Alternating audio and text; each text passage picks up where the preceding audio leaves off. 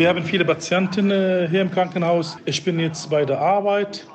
Äh, ich versuche alles äh, sehr gut zu leiten. Das ist ein Arzt aus dem Gazastreifen und er hat uns von seinem Alltag erzählt.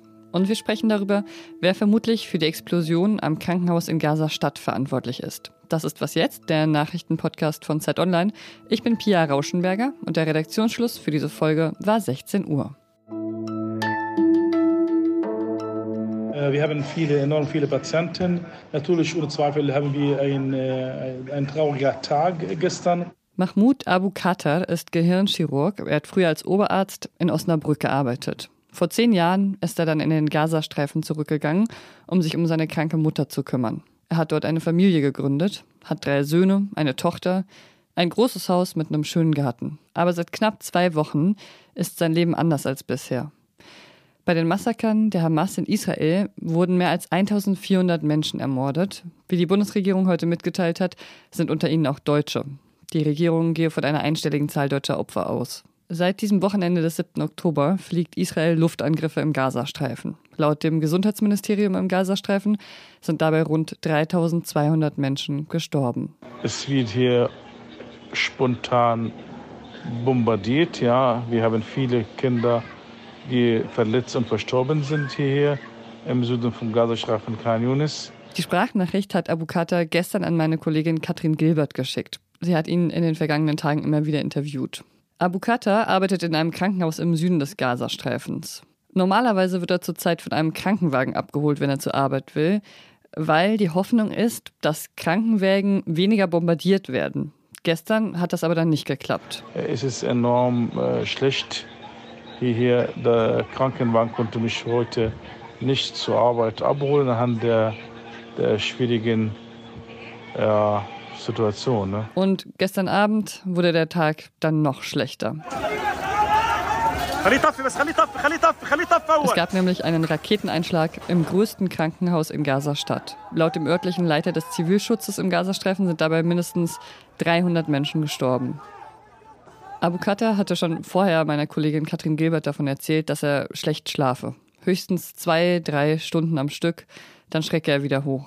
Meine Familie geht sehr schlecht, meine Kinder sind am Heulen und Weinen. Jetzt haben er und seine Familie noch mehr Angst bekommen. Wir haben, äh, die, waren gestern die, die Fenster kaputt, die Gläser sind kaputt gegangen, deswegen mussten wir unser Zimmer ändern. Wir haben andere, andere Zimmer sind in andere Zimmer reingezogen. Diese Sprachnachricht hat er heute Vormittag geschickt. Er will versuchen, über den Grenzübergang in Rafah nach Ägypten auszureisen. Der ist momentan allerdings geschlossen. Wir müssen einfach schauen. Ja? Ich habe meine Familie und meine Kinder jetzt gelassen. Ich bin bei der Arbeit mit Krankenwagen heute eingetroffen. Für Mahmoud Abu verstärken Nachrichten wie die von dem Raketeneinschlag das Gefühl, um ihr Leben fürchten zu müssen. Und so geht es vielen Menschen im Gazastreifen. Verschiedene Seiten beanspruchen zu wissen, wer für die Explosion verantwortlich ist. Die Hamas beschuldigt die israelische Armee. Israel hingegen spricht von einer fehlgeleiteten Rakete der militanten Palästinenserorganisation Islamischer Dschihad. US-Präsident Joe Biden hat sich heute bei seinem Besuch in Israel dieser Sichtweise angeschlossen. I was deeply saddened and outraged by the uh, explosion at the hospital in Gaza yesterday. And based on what I've seen, it appears as though nach allem, was er wisse, sei Israel nicht für die Explosion verantwortlich. Auch wenn über den Urheber des Einschlags noch gestritten wird, diplomatische Folgen hat er schon jetzt. König Abdullah II. von Jordanien hat den geplanten Vierergipfel mit US-Präsident Joe Biden, dem ägyptischen Präsidenten Abdel Fattah al-Sisi sowie Palästinenserpräsident Mahmoud Abbas abgesagt. Und deshalb ist auch wichtig zu klären, wer eigentlich verantwortlich ist. Unser Investigativteam sitzt seit gestern Nacht daran, um die Fakten zusammenzutragen. Ich kann jetzt mit Kai Biermann darüber sprechen. Hallo Kai. Hallo, ich grüße dich. Erstmal, was ist genau passiert? Schon über den Einschlagsort der Rakete gab es ja unterschiedliche Angaben. Videos und Bilder aus der Nacht und aus dem Morgen danach lassen relativ eindeutig erkennen, wo die Raketenteile, würde ich sie nennen, eingeschlagen sind auf einem Parkplatz im Innenhof des Krankenhauses. Auf diesem Parkplatz ähm, stehen viele Autos. Da haben aber offenbar sehr viele Menschen Zuflucht gesucht und dort kampiert auf zwei kleinen Grünflächen auf dem Parkplatz selber und in der anliegenden Kapelle. Und wie seid ihr jetzt vorgegangen, um herauszufinden, wer für den Raketeneinschlag verantwortlich ist? Wir versuchen in solchen Situationen möglichst schnell Bilder, die es gibt, zu sichten, zu verifizieren, ob sie wirklich von dem Ort des Ereignisses stammen. Wenn ja, was man dort erkennen kann und was man daraus ableiten kann. Wir haben dazu Videos von Überwachungskameras, die auf Social Media geteilt wurden, angesehen. Wir haben Fotos von internationalen Fotoagenturen ausgewertet. Wir werten Satellitenbilder für solche Recherchen aus und nutzen andere Tools wie Karten und ähm, vorhandene Informationen. Und nach allem, was ihr bis hierhin wisst, wer ist vermutlich Urheber der Explosion? Mit aller Vorsicht würde ich sagen, es gibt Indizien dafür, dass dort eine Rakete der palästinensischen Extremisten kurz nach dem Start in der Luft explodiert ist, eine Fehlfunktion hatte sozusagen und die Trümmer zu Boden fielen und der Gefechtskopf in dem Innenhof der Klinik landete und explodierte. Also so wie es die israelische Regierung eben auch äh, verkündet hat, dass der islamische Dschihad dafür verantwortlich ist? Wer genau dafür verantwortlich ist, weiß ich nicht. Das können wir nicht sagen. Wir können nur sagen, es gibt Indizien dafür, dass eine Rakete aus Gaza herausgestartet ist, kurz nach dem Start in der Luft explodierte, ohne irgendeine erkennbare Fremdeinwirkung und die Trümmer zu Boden fielen. Vielen Dank dir, Kai. Gerne.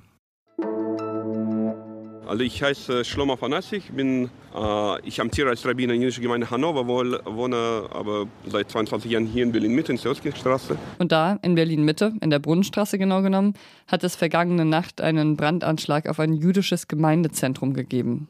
Unbekannte haben nach Angaben der Polizei zwei Molotow-Cocktails von der Straße aus in Richtung des Gemeindezentrums geworfen. Darin befinden sich eine Synagoge, eine Schule und eine Kita.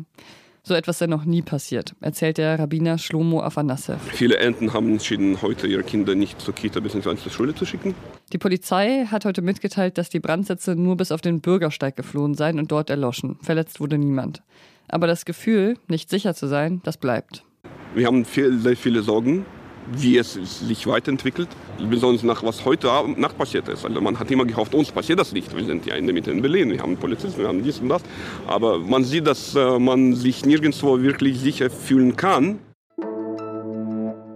Vor zwei Jahren ist der damalige österreichische Kanzler Sebastian Kurz zurückgetreten. Jetzt steht er vor Gericht. Es geht um eine Falschaussage im Untersuchungsausschuss zur sogenannten Ibiza-Affäre. Die Staatsanwaltschaft wirft ihm vor, gelogen zu haben. Es ging um die Berufung seines Vertrauten Thomas Schmidt zum Chef der Staatsholding ÖBAG. Kurz soll darauf deutlich mehr Einfluss gehabt haben, als er zugeben wollte. Der Prozess ist auf drei Tage angesetzt, wird aber vermutlich länger dauern. Kurz drohen bis zu drei Jahre Haft. Und ich muss sagen, bei der Nachrichtenlage heute bin ich fast ein bisschen froh, den Podcast mit einer Kurzmeldung abschließen zu können. Was noch? Die Katze Bella aus Northampton ist kein gewöhnliches Tier. Äußerlich finde ich sie zwar eine recht durchschnittliche Katze, aber was aus ihr herauskommt, macht sie zu etwas sehr Besonderem. Ihr Schnurren. Das ist nämlich sehr, sehr laut. Ein Vertreter des Guinness Buchs der Rekorde war bei ihr zu Hause und hat ihr Schnurren aufgezeichnet. Nicole, Bella, are you ready? Yes, we are. Und tatsächlich, sie bringt es auf 54,6 Dezibel. Das ist etwa so laut wie ein Wasserkocher. Und das ist der Bestwert für eine noch lebende Hauskatze. Das heißt aber auch, unter den verstorbenen Katzen gibt es noch lautere Schnurrer. Smokey zum Beispiel hat es 2011 auf 67,8 Dezibel gebracht. Kann ja noch werden, Bella. Trotzdem alles Gute. So viel von uns für heute. Morgen geht es hier weiter mit Azadeh Peschman und einem Gespräch darüber, wie Lehrkräfte mit der Situation an Schulen umgehen sollen, wenn dort über den Krieg gesprochen wird. Danke für Ihre vielen Mails zum Thema. Wir versuchen auch wirklich alle Mails zu beantworten, aber manchmal dauert es etwas. Trotzdem freuen wir uns über mehr davon an wasjetzt.zeitpunkt.de. Danke fürs Zuhören. Ich bin Pia Rauschenberger. Machen Sie es gut. Und mein Traum wäre, dass Sie beim Podcast hören gerade durch einen bunten Herbstwald laufen und die letzten Sonnenstrahlen mitnehmen. Oder vielleicht sogar den Kranichen dabei zugucken, wie sie abheben, Richtung Süden fliegen.